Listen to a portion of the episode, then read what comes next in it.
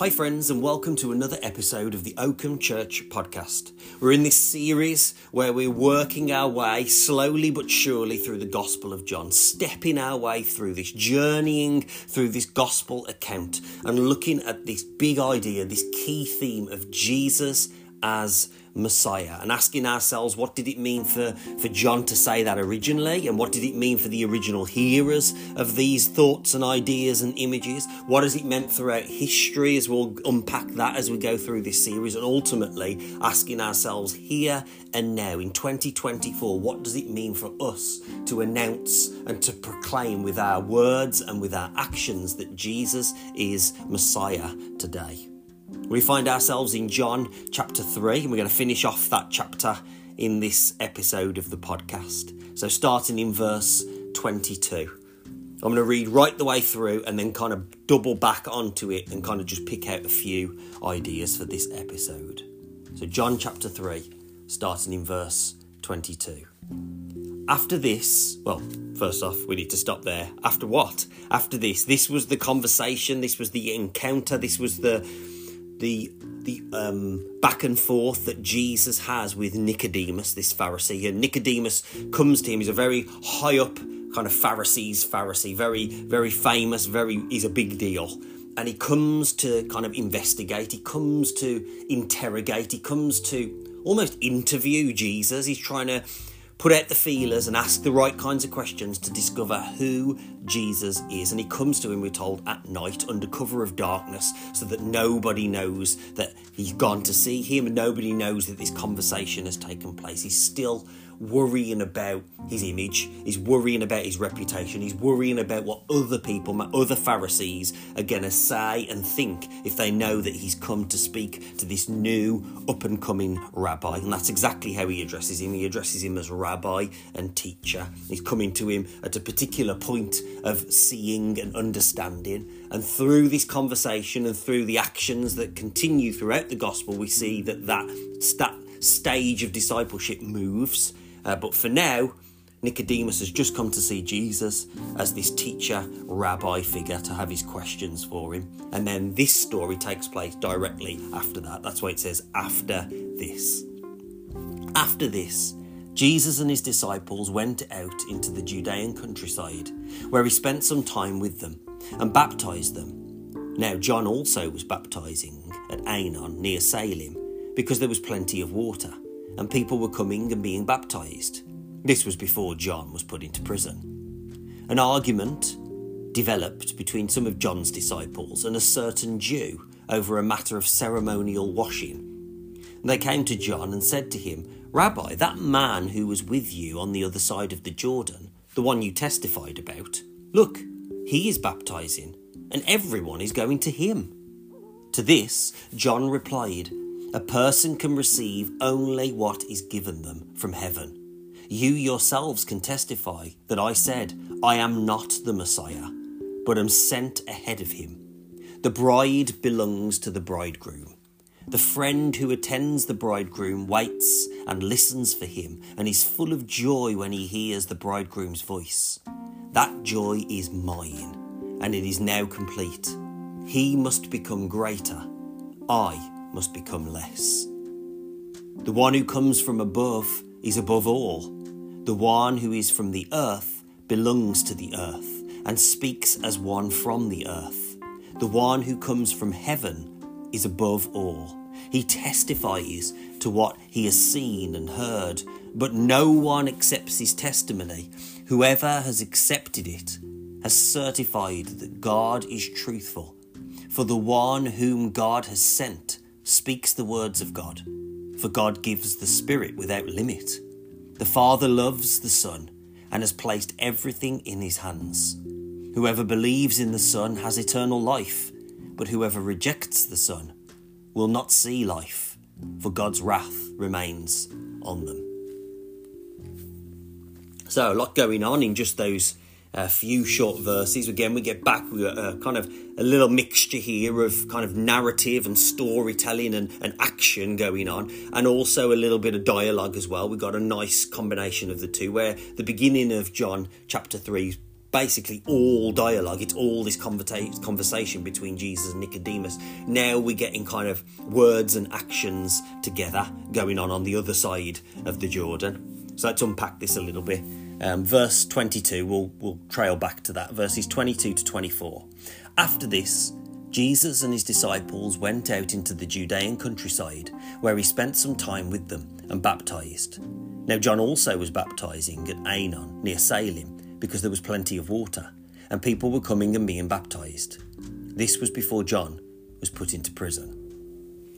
So here we're seeing uh, not only is Jesus and Jesus' ministry kind of moving on and travelling and, and kind of going in a direction, but actually John the Baptist's ministry is doing the same as well. You might have thought that at that point where he does his job, where his job is to be that sign, isn't it? To he's put the point is for him to point to the point. Once he said, "Behold, the Lamb of God," and pointed Jesus out, and ultimately said, "That's the Messiah. That's who we've been waiting for. That's who I've been preparing the way for." You might think then that that's it. We don't hear any more from John because that's the end of his ministry. His job was to prepare some way and then point out the Messiah when he came, and he's done that. So that should be the end. And yet we see here that John the Baptist's ministry continues, and that's the first thing to notice here ministry. We're hearing about these two separate ministries that are kind of running alongside each other as parallel. We've got Jesus' ministry and we've got John the Baptist's ministry. And John's ministry is continuing. After being that sign, pointing to the point, he shows his commitment by keep on going. He doesn't stop, he doesn't give up, he keeps on keeping on. He's committed to the calling that he was given and this ongoing work of preaching repentance and baptizing people in water and continuing to prepare the way for Jesus and prepare people for Jesus and prepare people's hearts and people's lives for Jesus and Jesus' teaching and Jesus' words and Jesus' actions. So that's the example of ministry that John keeps on going. And maybe that's an encouragement for you today. You might feel like giving up. You might feel like you're done. You might feel like you've hit a certain age and there's nothing else for you to do. You might feel like someone's come along who's bigger and brighter and better than you at whatever that thing is. And so you think, okay, step away and just stop. And yet, no, there is always more for us to do. It might look different, it might be something completely different to what we've been doing, but we don't stop. We keep on going. We keep on being committed to our ministry and to the person of Jesus that we're pointing towards. Verse 25 An argument developed between some of John's disciples and a certain Jew over the matter of ceremonial washing. And they came to John and said to him, Rabbi, that man who was with you on the other side of the Jordan, the one you testified about, look, he's baptizing, and everyone's going to him. So here, just made we'll take this bit at a time here. But This is looking at purification, and uh, we looked a little bit at this um, with the wedding in Cana and the turning the water to wine story. Uh, but here it comes up again this idea of, of ceremonial washing and this purification comes up again. And we see this discussion or this dispute breaking out between some of John the Baptist's disciples, some of his followers, and we're told a certain Jew, this unnamed character within the story, all about, it seems, purification and ceremonial washing. Maybe they're having these theological discussions about what we're supposed to do and what we're not supposed to do, and what's the point of the the the mikvah, the, the the baths, the the baptisms, the ceremonial cleansings, what they do and what they don't do, why we do them and why we don't do them, and perhaps this certain Jew is not happy with how John is doing things. You see, John's taking, uh, John's using, could even use stronger language. John's subverting this idea around mikvah, but doing something new with it. He's taken a twist on it. He's doing something different. And the truth is, what's true back then is true today that some people don't like this kind of break from tradition. Some people like to go, that's the way we do things, it's the way we've always done things, and it's the way we always will do things. But there, something's stuck, isn't it? Something stagnates, if we want to carry on with the water metaphor. Something's just stuck and can't progress, can't move forward unless someone's willing to kind of push that. And so he, during around this purification and these cleansing and ritual rites, that's what we see in John kicking out against. And then in the second half of that little section, we have something else as well, something that's very 2024. They came to John and said to him, Rabbi, that man who was with you on the other side of the Jordan, the one you testified about, that's Jesus, that's the Messiah. Look, he is baptizing and everyone is going to him. Now, John didn't make this statement. John wasn't looking around like that, but his disciples were. His disciples had got their eyes up, their eyes around, looking at what was going on, looking at what other people were doing. They were perhaps even counting numbers. That how else would they know that more people are going to Jesus' side of things and what Jesus is doing than was coming to them? They're comparing themselves with someone else. They're making it almost like a competition, like a rivalry, like uh, our team's getting less and, and his team's getting more, which of course he's going to jump on to what John's going to talk about in a second. But the point is, we do the same, don't we? How often do we make things a competition between us? Even between us and other Christians about certain things, about they've got that, so I've got to get it, or I've got to get the next thing, I've got to get the better thing, the newer model, or whatever it is.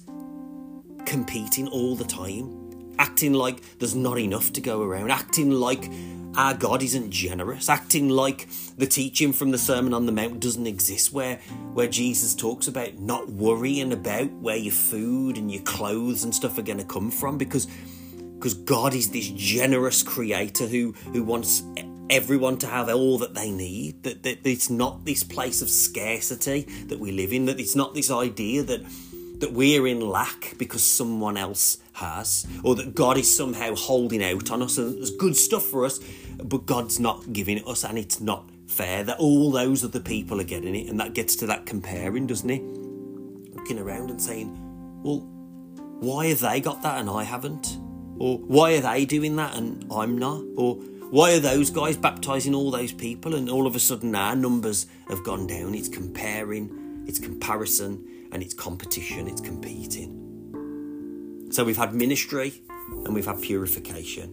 Next, we see J- John's response to what these disciples have just said, and we'll see all about humility, starting in verse 27. To this, John replied, A person can receive only what is given them from heaven. You yourselves can testify that I said, I am not the Messiah, but am sent ahead of him. The bride belongs to the bridegroom. The friend who attends the bridegroom waits and listens for him and is full of joy when he hears the bridegroom's voice. That joy is mine, and it is now complete. He must become greater, I must become less. So, straight on the heels of John the Baptist's followers showing this concern or this worry about how popular Jesus and Jesus' disciples and Jesus' side of the Jordan's becoming, and therefore how less popular theirs might be.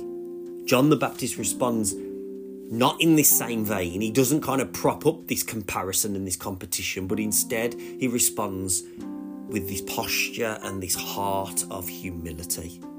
You see, John gets it. John understands his own role in God's bigger plan. Not only that, but John's willing to step aside so that Jesus' own ministry can flourish.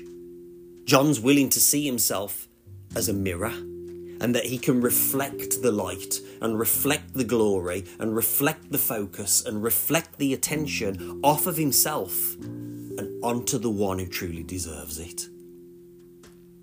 He says, He must become greater, I must become less. It's about humility. And then finally, we see testimony, starting in verse 31. The one who comes from above is above all. The one who is from the earth belongs to the earth and speaks as one from the earth. The one who comes from heaven is above all. He testifies to what he has seen and heard, but no one accepts his testimony. Whoever has accepted it has certified that God is truthful, for the one whom God has sent speaks the words of God, for God gives the Spirit without limit. The Father loves the Son and has placed everything in his hands. Whoever believes in the Son has eternal life, but whoever rejects the Son will not see life, for God's wrath remains on them. Here, John the Baptist is continuing in the vein that that Jesus himself has talked about in this conversation just that just happened between Jesus and Nicodemus. Now, John wasn't involved in that conversation. He didn't hear any of that, and yet so much of what he just says in this last section sounds just like what Jesus was talking with Nicodemus about, doesn't it? It shows that they're in line. It shows that John's heart and John's vision and John's focus is in, in line with the one that he's pointing to, is in line with the one as a mirror that he is reflecting back onto. And John the Baptist continues to testify, continues to tell people about Jesus, whether that's his own disciples or the people just in the general area. He points out Jesus' divinity, of where he's from, of who he is, but he also points out Jesus' authority as well, what he's come to do and what he only he is able to do. Jesus is the one we're told who comes from above and is above all. This is all about having the right point of view. This is all about seeing through the eyes of God. And this is for us today as well, about having heaven's perspective in whatever's going on around us, being able to see it through the eyes of heaven. Only Jesus really ultimately has that heavenly perspective. And we're told here by John that everyone else is from the earth. Everyone else has the earth's perspective. We've got Jesus as the one, the, the one who comes from above and is above all. He's the one. And then there's everyone else. There's no hierarchy here. There's no kind of pyramid scheme or any of that kind of stuff where there's little ones underneath and then little ones underneath that and underneath that and under. No, it's Jesus who is above all and from above, and then everyone else. There's heaven's perspective and there's earth's perspective. And if we want to see, if we want to understand the kingdom of God, we have to look to the one from the kingdom of God. If we want to understand, if we want to see how this is all supposed to shake out, then our eyes need to be fixed on Jesus. Not looking at John the Baptist, not like his disciples looking around and, and counting numbers and looking who's more popular, but purely fixed on Jesus. John the Baptist is pointing out that Jesus isn't just another prophet. He's not just another rabbi or a teacher like Nicodemus comes to him in this scene. He's the Son of God, the one who comes from above, and the one who has all authority. And believing in Jesus isn't just about head knowledge. It's not purely this intellectual choice or decision that we make. It's about seeing and trusting and understanding and even recognizing Jesus' divine nature and his lordship over our lives and over creation. He must become greater. I must become less. He testifies to what he has seen and heard, but no one accepts his testimony. Whoever has accepted it has certified that God is truthful. For the one whom God has sent speaks the words of God for God gives the Spirit without limit. Grace and peace.